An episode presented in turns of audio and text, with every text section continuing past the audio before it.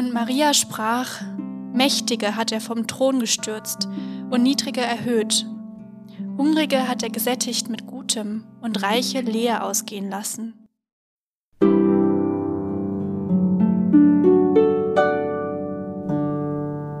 Mit dem Lobgesang der Maria aus dem Lukasevangelium begrüßen wir euch ganz herzlich zur zweiten Weihnachtsfolge unseres Podcasts Queer im Pfarrhaus.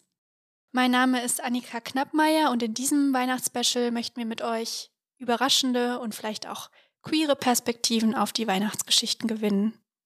Heute geht es um die Weihnachtsgeschichte, wie Lukas sie erzählt, und den Lobgesang der Maria, und zwar aus einer besonderen Perspektive, aus einer postkolonialen Perspektive.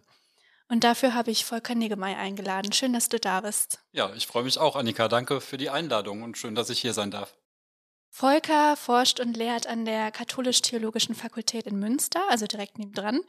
Er beschäftigt sich in seiner Promotion mit dem Lukasevangelium und ist äh, damit mit unserer Weihnachtsgeschichte auch bestens vertraut. Kennengelernt habe ich Volker über seine wunderbare Instagram-Seite, Volker Niggemeier, der ihr sehr, sehr gerne folgen könnt. Und dort findet ihr neben Buchrezensionen und Denkanstößen auch die Reihe Frauenporträts in den Evangelien. Vor kurzem ist da eine neue Folge rausgekommen und in jeder Folge geht es um eine Geschichte einer Frau oder auch mehrere Frauen aus dem Neuen Testament. Es lohnt sich wirklich sehr. Besonders schätze ich Volker auch für seine rassismuskritische Arbeit. Ihm ist äh, ein rassismuskritischer und auch intersektionaler Blick auf die Bibel sehr wichtig und den vermittelt er auch an seine Studierenden. Und er hat bereits ein Seminar mit einer anderen Dozentin zu rassismuskritischen Perspektiven auf Bibelwissenschaft und Philosophie angeboten. Also ich freue mich wirklich sehr, dass du heute hier bist und deine Perspektiven auf die Weihnachtsgeschichte mit einbringst. Doch bevor wir dann damit einsteigen, möchte ich dich zuerst fragen, wie geht's dir in dieser Adventszeit? Ja, mittlerweile kann ich sagen, ganz gut, ähm, auch wenn in den letzten zwei Jahren die Adventszeit immer unvermittelter über einen hereinbricht oder über mich persönlich hereinbricht. Von daher ist es ganz gut, dass die Adventszeit ja die Zeit der Vorbereitung echt ist, aber es braucht bei mir immer so die ersten beiden Wochen, ähm, zumindest jetzt die letzten beiden Jahre, bis ich so richtig ähm, auch ankomme in dieser Adventszeit. Und äh, jetzt geht's mir gut. Bei mir ist gerade auch noch beruflich einiges im Umbruch. Ähm, von daher hat mich das natürlich auch irgendwie nochmal anders beschäftigt in den letzten Wochen und Monaten. Aber jetzt äh, geht es mir gut und ja, ich freue mich auch, wenn langsam die Weihnachtstage dann doch näher rücken. Geht ja immer alles schneller, als man dann doch denkt. Weihnachten und Rassismus klingt jetzt erstmal so ein bisschen, wie passt das überhaupt zusammen? Kannst du mal ein bisschen erklären, wie das für dich zusammenhängt? Ja, klar, sehr gern. Ähm, zunächst habe ich auch überlegt, was ist das äh, Spezifische jetzt an Weihnachten? Und ich würde einfach sagen, Rassismus ist einfach ein Phänomen in unserer Gesellschaft, das in ganz unterschiedlichen Zusammenhängen ja begegnet. Und von daher hat Rassismus ähm, und auch Rassismuskritik leider keine Saison. Ja, ähm, also es ist jetzt kein spezieller Zusammenhang mit, mit dem Weihnachtsfest zunächst mal, sondern es ist einfach ein, ein Phänomen, was, was dauerhaft äh, leider präsent ist. Ähm, ich glaube aber, wenn man oder ein bisschen weiter drüber nachdenke, was vielleicht doch nochmal das Besondere in der Advents- oder gerade Vorweihnachtszeit ähm, vielleicht speziell sein kann, dass man auch in seiner Vorbereitung auf das Weihnachtsfest sich vielleicht ein bisschen stärker reflektiert ähm, in den unterschiedlichen Zusammenhängen, in denen Rassismus uns allen vielleicht auch begegnet im Alltag, aber eben auch, und das ist ja auch eine, ein ganz wichtiger Baustein, vielleicht muss man das auch einfach nochmal ein bisschen erklären in der rassismuskritischen Arbeit, dass Rassismus eben nicht äh, was Individuelles ausschließlich ist, sondern viel, viel stärker mit äh, Strukturen zu tun hat und was sehr stark gewachsen ist. Und ähm, das äh, ist, glaube ich, ein Punkt, den man so für die eigene Reflexion, wie, wo ist mir das Thema vielleicht schon mal begegnet, wie setze ich mich damit auseinander oder auch nicht, ja, auch das ist ja, ist ja eine Möglichkeit, dass die Adventszeit da auch vielleicht ganz gut helfen kann. Am ersten Advent war ich in der Kirche und da war eine Riesenkrippe aufgebaut und die Figuren waren alle weiß. Hm. An welchen Orten fällt dir das so auf, dass Rassismus und Weihnachten eng zusammenhängen? Ja, also gerade dieses, ähm, dieses Phänomen des, äh, des weißen Jesuskindes ja. etwa oder der weißen Krippenfiguren, das haben wir ja fast in jeder Kirche. Ja, also es gibt ja äh, ganz wenige Kirchen, die da wirklich schon sensibel für sind. Da passiert gerade ganz viel, dass das stärker in den Fokus rückt, weil man einfach historisch äh, ganz klar sagen muss, Jesus war nicht weiß, ja, und seine Eltern waren auch nicht weiß, sondern People of Color, wie man, wie man sagt. Also dann aber auch ganz stark mit Blick auf Maria, die ja heute auch Gegenstand äh, sein soll. Auch die ist sehr eigenwillig, will ich mal sagen, ausgelegt worden. Wir haben in der christlichen Theologie Maria als ganz oft als die, die fromme, ehrfürchtige junge Frau ähm, als Bild vor uns. Das ist natürlich ein Bild, das durch die Ikonografie, durch die Rezeption sehr lange forciert worden ist, auch kirchenpolitisch ähm, so gewollt ist. Ja. Aber wenn man an Strömungen denkt oder an, an Impulse denkt, äh, wo man vielleicht erstmal meint, na, das hat was Revolutionäres. Äh, Maria 2.0 fällt mir da so im, im kirchlichen Kontext gerade ein. Dann ist es vielleicht gar nicht so revolutionär, sondern dieses Bild gibt es auch und gibt es gerade auch, wenn man in die biblischen Texte schaut. Und dann denke ich an ganz konkrete Dinge, also nochmal die Frage Rassismus und Weihnachten, wie hängt das zusammen? Dann haben wir es natürlich im Alltag auch nochmal ganz, ganz stark. Ich selber beobachte oft, dass es Alltagsrassismen in den Zügen beispielsweise gibt, wenn man mit der Bahn unterwegs ist. Gerade wenn jetzt die Weihnachtsmärkte da sind und äh, auch viele Leute einfach unterwegs sind, äh, ballt sich das möglicherweise auch nochmal. Was ist eigentlich postkoloniale Exegese? Du beschäftigst dich da ja schon ein bisschen länger mit.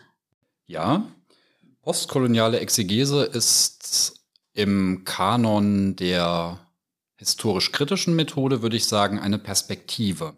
Also es ist weniger eine Methode als eine, als eine Perspektive tatsächlich. Und mir ist das nochmal sehr, sehr deutlich oder sehr eindrücklich deutlich geworden, ähm, als ich mich mit rassismuskritischen Ansätzen jetzt gut seit zweieinhalb Jahren beschäftige und versuche, das auch in mein theologisches Forschen einzubringen, dass äh, zunächst mal ähm, als, als Vorstufe. Und das war wirklich der Anlass, mich dann damit auch weiter zu befassen, mich darauf einzulassen, dass ich versucht habe, in dem ganzen Komplex, der es tatsächlich ist, auch etwas sprachfähiger zu werden. Es ist eine hermeneutische Frage zunächst mal. Wir als TheologInnen oder wir haben immer mit Deutungshorizonten zu tun. Wir sind immer in unterschiedlichen ähm, Kontexten unterwegs, in denen wir uns bewegen. Und im Kanon der Theologie oder der Geisteswissenschaft allgemein sind wir ja diesen hermeneutischen Fragen verpflichtet. Wir arbeiten im Wesentlichen mit Texten, deren Interpretation und müssen diese hermeneutischen Fragen mitbedenken. Und da ist mir aufgefallen, und da machen wirklich auch ähm, verschiedene ForscherInnen darauf aufmerksam, dass wir in unserer westlich geprägten Theologie doch sehr linear einseitig, so will ich es mal nennen, unterwegs sind. Also das, das bezieht sich nicht nur auf antirassistische oder andere diskriminierungssensible Ansätze. Das ist allein schon, äh, wenn man schaut, wie viele Frauen publizieren denn und forschen denn. Also so dieser, dieses Stereotyp, ja, sage ich jetzt an dieser Stelle mal ganz bewusst, der, der alten weißen Männer, ja, das ist natürlich gerade in, in, der, in der westlichen Theologie, nimmt das doch immer noch den Großteil ähm, ein, auch wenn das sich allmählich verändert. Und da ähm, bin ich aufmerksam geworden über diese hermeneutische Frage oder so richtig drauf gekommen, als ich den ganz bekannten TED Talk von äh, Shimamanda Adichie äh, gehört habe, The Danger of a Single Story, die im Prinzip genau vor dieser Einseitigkeit der Geschichtsschreibung letztlich ähm, warnt und sagt, ähm, es macht eben einen Unterschied, ob ich ähm, die afrikanische Geschichte beispielsweise aus meinem weißen, eurozentrischen cis-normativen, äh, heteronormativen Kontext äh, lese, männlichen Kontext, als wenn es eben eine, eine Person, die äh, vor Ort aus, aus Afrika kommt ähm, und auch eine ganz andere, äh, anderes Geschichtsverständnis, aber auch eine ganz andere Form der Geschichtsschreibung hat und nochmal ganz andere spannende Dinge zu erzählen hat. Und ähm, darauf macht sie aufmerksam, um das so ein bisschen kurz ähm, zusammenzufassen. Und das war sozusagen für mich der Knackpunkt, dass ich überlegt habe, bei den Texten oder mit den Texten, mit denen ich arbeite, befrag die doch nochmal anders. Und das ist sozusagen das Prinzip auch der postkolonialen Exegese, wenn man das mal so zusammenfasst. Also multiperspektivisch, zumindest die postkoloniale Theologie und in der Bibelwissenschaft wird das dann aufgegriffen und das funktioniert ganz gut, weil letztlich die BegründerInnen der postkolonialen Theorie, das waren LiteraturwissenschaftlerInnen. Also die haben auch mit, mit Texten gearbeitet und untersuchen dann unterschiedliche Kontexte wie Empire, Diaspora, Grenzen ist ein ganz wichtiges Wort, Hybridität, Identität, ja, oder äh, auch Frage nach, nach räumlichen Grenzziehungen, ja. Und ähm, das ist aufgegriffen worden und diese Lesestrategie letztlich, diese Perspektive, auch Texte anders zu befragen, das ist sozusagen in der Exegese aufgerollt worden. Und man fragt dann sehr stark natürlich auch nach der Wirkungsgeschichte. Also in dieser kolonial, kolonial geprägten Aufklärung, in der auch die historisch-kritische Methode entstanden ist, da muss man eben dann äh, hinschauen und das große Anliegen, das große Paradigma der postkolonialen Exegese ist die Dekolonisation. Diese Perspektive würden wir auch gerne heute auf den Lobgesang des, der Maria mal anwenden, also das Magnifikat. Es hat in den verschiedenen christlichen Kirchen eine große Bedeutung in Gottesdiensten, Andachten, in der Liturgie. Und es gibt auch zahlreiche Vertonungen von Mendelssohn, Mozart, Tchaikovsky, findet man alles auf Spotify. Also es hat ja schon eine, eine Wichtigkeit auch gerade in dieser westlichen Welt. Hm, was ist das überhaupt für ein Text und in welchem Erzählzusammenhang steht er im Lukas-Evangelium? Ja. Zunächst mal ist der Text, glaube ich, und jetzt um das aufzugreifen, was du gerade gerade gesagt hast, dass diese Rezeption einfach so enorm ist und auch sich durch ganz viele Bereiche einfach zieht. Das liegt, glaube ich, daran, dass es im Magnificat weniger darum geht, um eine Glaubenshaltung, um die Innerlichkeit. Das haben wir in ganz vielen anderen Texten des, des Alten und Neuen Testamentes, sondern dass es eben hier viel mehr darum geht, eine äußere Veränderung der Welt auch zu benennen. Also hier werden, und das ist so ein geflügeltes Wort, was man, was man oft mit dem Magnificat hört, aber das kann dann wirklich in einer, in einer postkolonialen Perspektive nochmal spannend werden, so diese, diese soziale Dimension, die das Magnificat hat. Also dass Maria hier ganz klar Dinge einfach benennt, ja, die äh, in ihrer Lebenswirklichkeit relevant sind.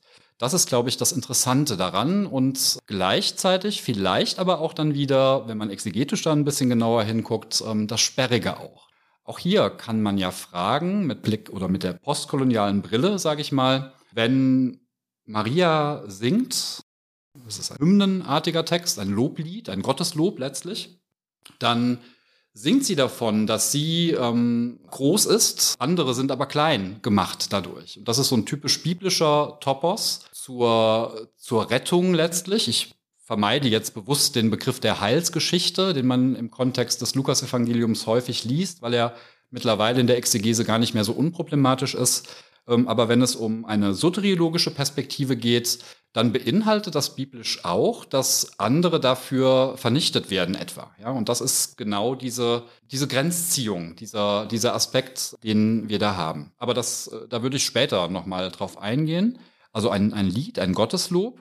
Und gleichzeitig ist das Magnificat ähm, auch exegetisch so spannend, weil es eben nicht jetzt was völlig Neues bringt, sondern diese Idee typisch jüdisch ist und sich eigentlich die Aspekte, die im Magnificat wirklich nochmal auf den Punkt gebracht werden durch den Verfasser des Lukas-Evangeliums, da wird das nochmal auf den Punkt gebracht, was im Prinzip im Alten Testament auch schon Folie ist für unterschiedliche Texte. Dann ist es eben so, dass es ein, das, äh, da gehe ich mit ähm, Thomas Hieke, dem Alttestamentler, der das Magnificat als Intertext benennt. Also wirklich ein Scharniertext, der sozusagen das, was im Alten Testament von der Geschichte Gottes mit seinem Volk ähm, erzählt worden ist, das wird im Magnificat wieder aufgegriffen und in einen anderen Kontext gestellt, nämlich in die Geburts- und Kindheitserzählungen. Kannst du noch mal erzählen, in was für eine Erzählung das eingebettet ist, das Magnifikat? Mhm. Das ist ähm, auch überraschend, denn das Magnificat ist nur eins von mehreren Liedern, die wir ja in den ersten beiden Kapiteln des Lukas-Evangeliums haben. Wir haben generell bei Lukas ab dem ersten Kapitel eine Gegenüberstellung letztlich von Johannes dem Täufer, von dem auch die Geburt, eine Geburtsankündigung und letztlich die Geburt ähm, erzählt wird, völlig anders als die von, von Jesus. Und dann eben die Ankündigung der Geburt und schließlich die Geburt und auch Kindheit bei Lukas, Geburt und Kindheit Jesu.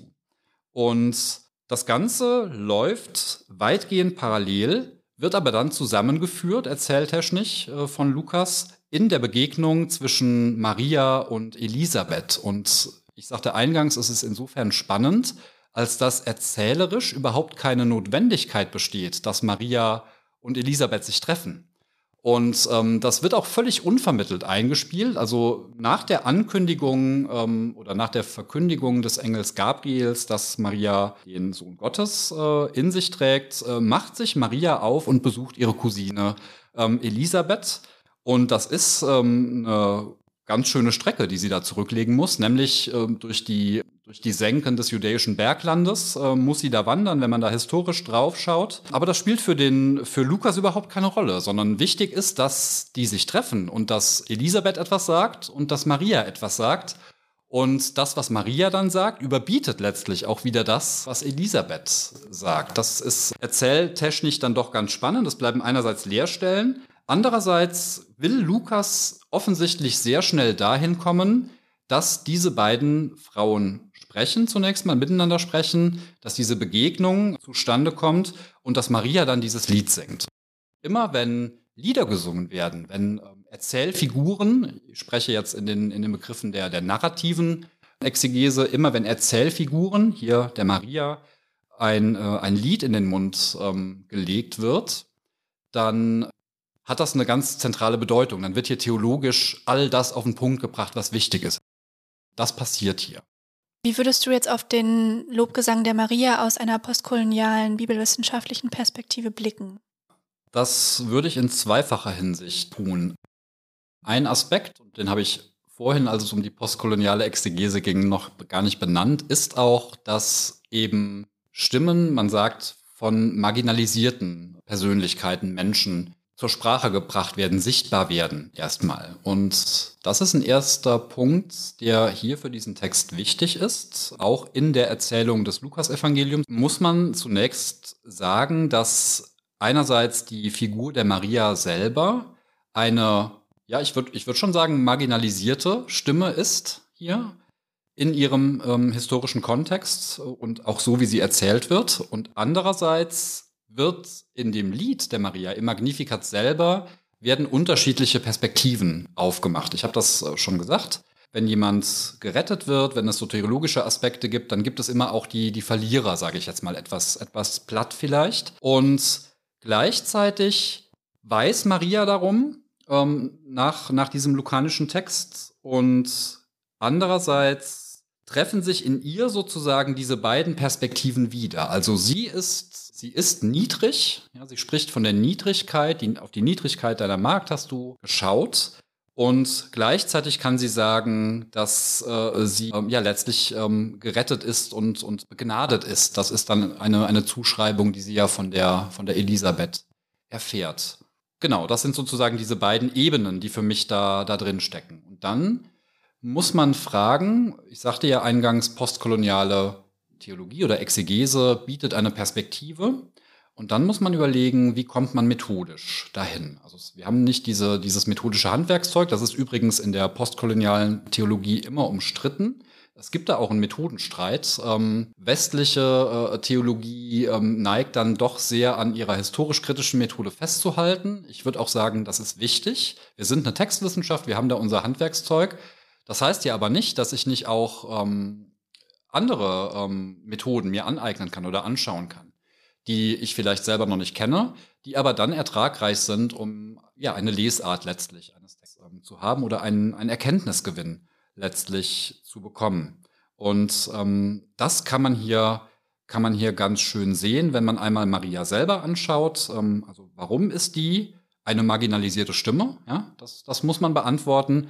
Und dann eben äh, zu schauen, und was ist denn jetzt vielleicht auch problematisch daran, wenn sie sagt äh, oder wenn sie singt, dass eben dann auch die, die Throne der Mächtigen zerstört werden, ähm, dass da auch Leute leiden, letztlich ähm, unter dieser soteriologischen Perspektive. Und vielleicht macht man das nochmal etwas, etwas deutlicher, ähm, diesen Aspekt, warum ist denn jetzt Maria ähm, marginalisiert? Naja, weil sie niedrig gestellt ist und weil auch im Kontext des Lukasevangeliums in dieser Begegnung zwischen Elisabeth und Maria eine jetzt auf einmal sozial aufgewertete Person, denn so wird sie von, äh, von Elisabeth ja benannt, ähm, gesegnet bist du unter allen Frauen und so weiter. Also sie wird sozial höher gestellt, sie rückt sozusagen nach oben. Die besucht jetzt sehr unvermittelt eine sozial niedrig gestellte. Ja? Das ist sozusagen dieser, dieser erzählerische, diese erzählerische Ausgangsposition. Und jetzt kommt aber eine Umkehrung dieser Wertvorstellungen. Die spielen nämlich gar keine Rolle mehr, weil Maria äh, eben das so besingen kann und benennen kann. Dass äh, hier Rettung passiert, dass hier gerade auf die Kleinen geguckt wird, dass hier gerade auf die, auf die Frau geguckt wird, die ähm, im Kontext der biblischen Erzählungen auf jeden Fall ähm, dem Mann nachgeordnet ist. Ähm, die kann sich jetzt dahinstellen und dieses große und schöne Gotteslob singen.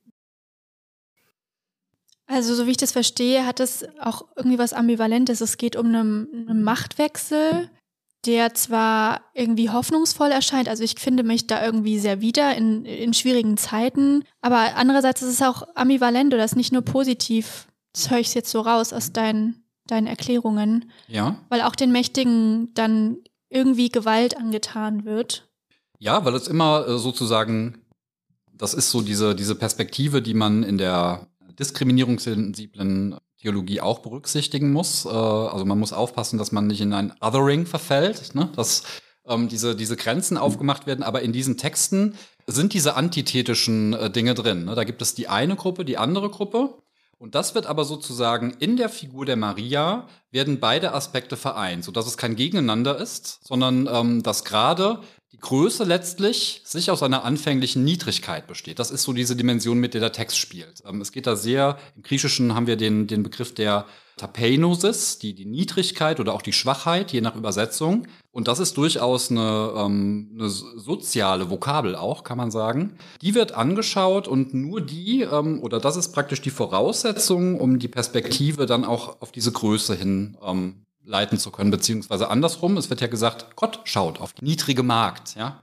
Ähm, in, in, dieser, in dieser Blickrichtung letztlich wird äh, das hier von Maria ins, äh, ins Wort gebracht.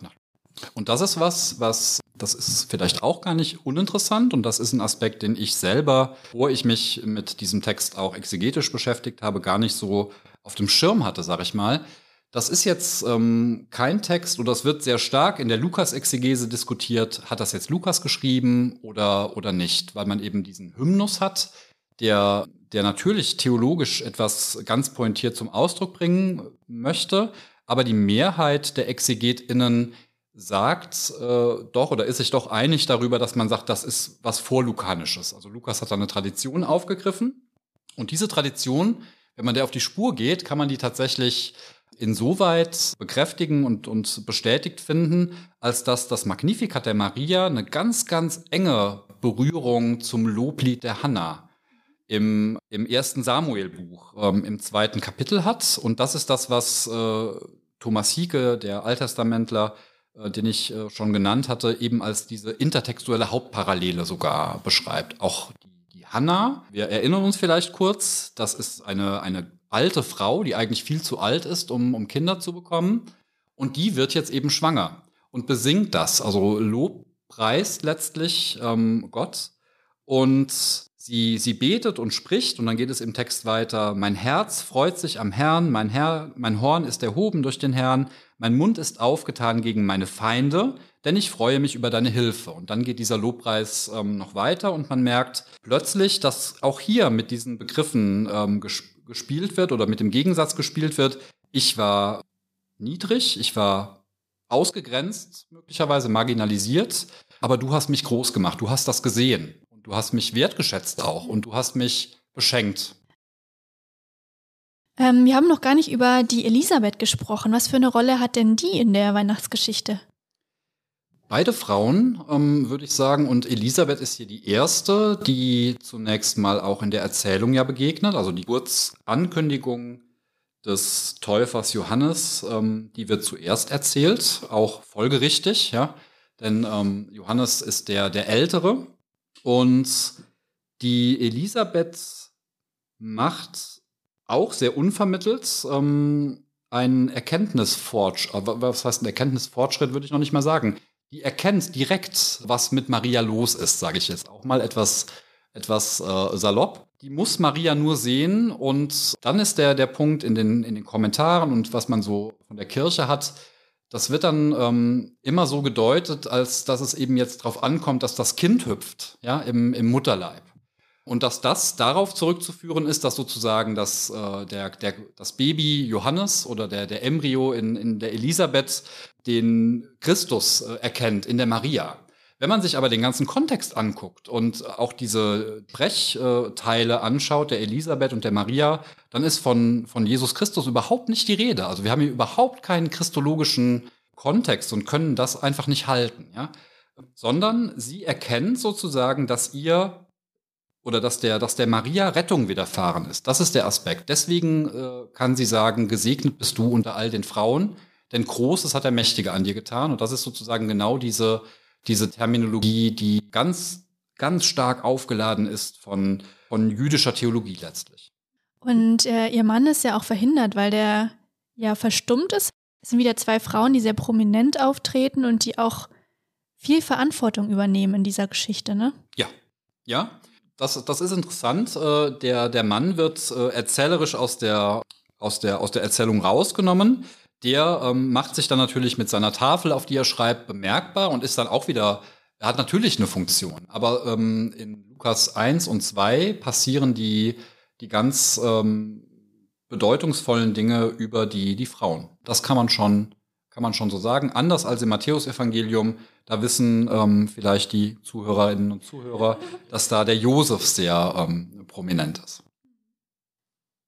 Lukas gilt ja in der Exegese manchmal so ein bisschen salopp gesagt als der Feminist. Würdest du dem zustimmen?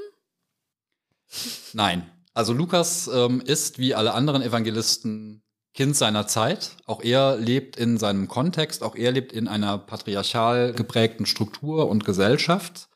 Was man allerdings sagen kann, ist in der Tat, dass bei Lukas die Frauen wichtig sind. Also er, er unterscheidet da nicht äh, und, und äh, erzählt etwa nur ähm, Geschichten jetzt außerhalb von Lukas 1 und 2 von, von Männern, die um Jesus sind, sondern das macht er gerade nicht, sondern immer wenn er eine, ein Gleichnis beispielsweise erzählt, wenn wir an die Gleichnisse vom Verlorenen denken, dann kommt erst der männliche Part und genau dann wird eine ähnliche Geschichte erzählt oder manchmal die gleiche Geschichte erzählt mit einer Frau als Protagonistin. Ja, ich, ich bleibe hier in diesem in dieser narrativen ähm, äh, ähm, Terminologie und äh, also die, ähm, die, die Frau, die die Drachme letztlich sucht. Und wenn man das mal zählt, ich habe es gemacht, äh, so ein bisschen in der Vorbereitung auf heute, kommen oder kommt das, äh, das Wort Frau bei Lukas, jetzt nur im Lukas-Evangelium 56 Mal vor. Und wenn man sich dann anguckt, wie ist es bei den anderen Evangelisten, der, der am nächsten dran ist, ist der Matthäus-Evangelist, der hat 35 Mal spricht er von, von Frauen um Jesus. Und ähnlich, ein ähnlicher Befund, sogar noch ein bezeichnenderer Befund ist, äh, wenn es um die Witwen geht. Die tauchen im Lukas, äh, im lukanischen Doppelwerk elfmal auf und bei allen anderen Evangelisten zusammengenommen nur siebenmal. Also da sieht man, dass er da doch irgendwie schon ein gewisses Achtergewicht, will ich mal sagen, äh, drauflegt. Lukas ist es offensichtlich wichtig, äh, auch seine von, von Männern und Frauen gleichwertig zu sprechen, aber ich würde nicht sagen, dass er die Frauen besonders hervorhebt. Abgesehen wirklich von der ähm, großen, auch theologisch wichtigen Rolle, die Maria hat. Und wie erklärst du dir das, dass ähm, Lukas zwar nicht die Frauen höher stellt, aber dass er sie so prominent in den Geschichten mit dabei hat? Weil ähm, Lukas ja auch einfach einer der Evangelisten ist, der jetzt im Vergleich zum Markus-Evangelium etwas, etwas später schreibt und einfach ernst nimmt, dass in der Jesusbewegung Männer wie Frauen dazugehört haben von Anfang an. Und er, er das äh, als jemand, der sich besonders der, der Geschichtsschreibung verpflichtet weiß. Also das ist ein Punkt, den, der wird ja im im Lukas-Prolog, den man auch eigentlich vor jedem Lukas-Text immer mal mitlesen kann, Lukas 1, 1 bis 4, da macht er sehr deutlich, er will einerseits das überliefern, ja, letztlich wie es gewesen ist. Das ist so ein, so ein geflügeltes Wort in der Geschichtswissenschaft. Er will akribisch arbeiten, er will die Wahrheit letztlich ähm, berichten. Und wenn man sich so Lukas in der, in der Überlieferungskette anschaut, dann ähm, hat er offensichtlich auch ja ein bisschen was auszusetzen an seinen Vorlagen, ja, an, an seiner Markus-Vorlage. und äh, sagt, ich will es einfach auch besser machen. Ja? Und äh, ich glaube, er nimmt da einfach die, die Lebenswirklichkeit der damaligen Zeit ernst und gerade die Jesusbewegung sehr, sehr ernst. Das ist übrigens nicht ein Punkt, der ausschließlich ähm, in den Erzählungen um Jesus, also im Lukasevangelium, sich oder wichtig für ihn ist, sondern genauso, wenn es dann um die, die Anfänge der, der Urkirche letztlich geht. Lukas müssen wir immer als Doppelwerk lesen. Mit der Apostelgeschichte, auch da sind die Frauen mit dabei und, und wichtig. Ja, vielen Dank für diese postkoloniale Perspektive auf das Magnificat. Äh, ich finde auch bei Lukas 2, der ganz bekannten Weihnachtsgeschichte, gibt es natürlich auch einiges zu sagen. Gerade mit dieser Zählung des Augustus hat natürlich auch immer so einen, so einen machtkritischen Aspekt, den man hier sieht. Die Hirten auf dem Feld. Genau. Und ähm, letztlich dann auch, dass, äh, dass Jesus oder Jesus, der in äh, diesen ganz ärmlichen Umständen, also eben nicht als, als König, ähm, wie ihn jetzt sich alle denken, dann auf die Welt kommt, sondern eben in, in Nacktheit, in Schwachheit, in, in Niedrigkeit letztlich auch. Und genau das der Clou letztlich ist in der Weihnachtserzählung.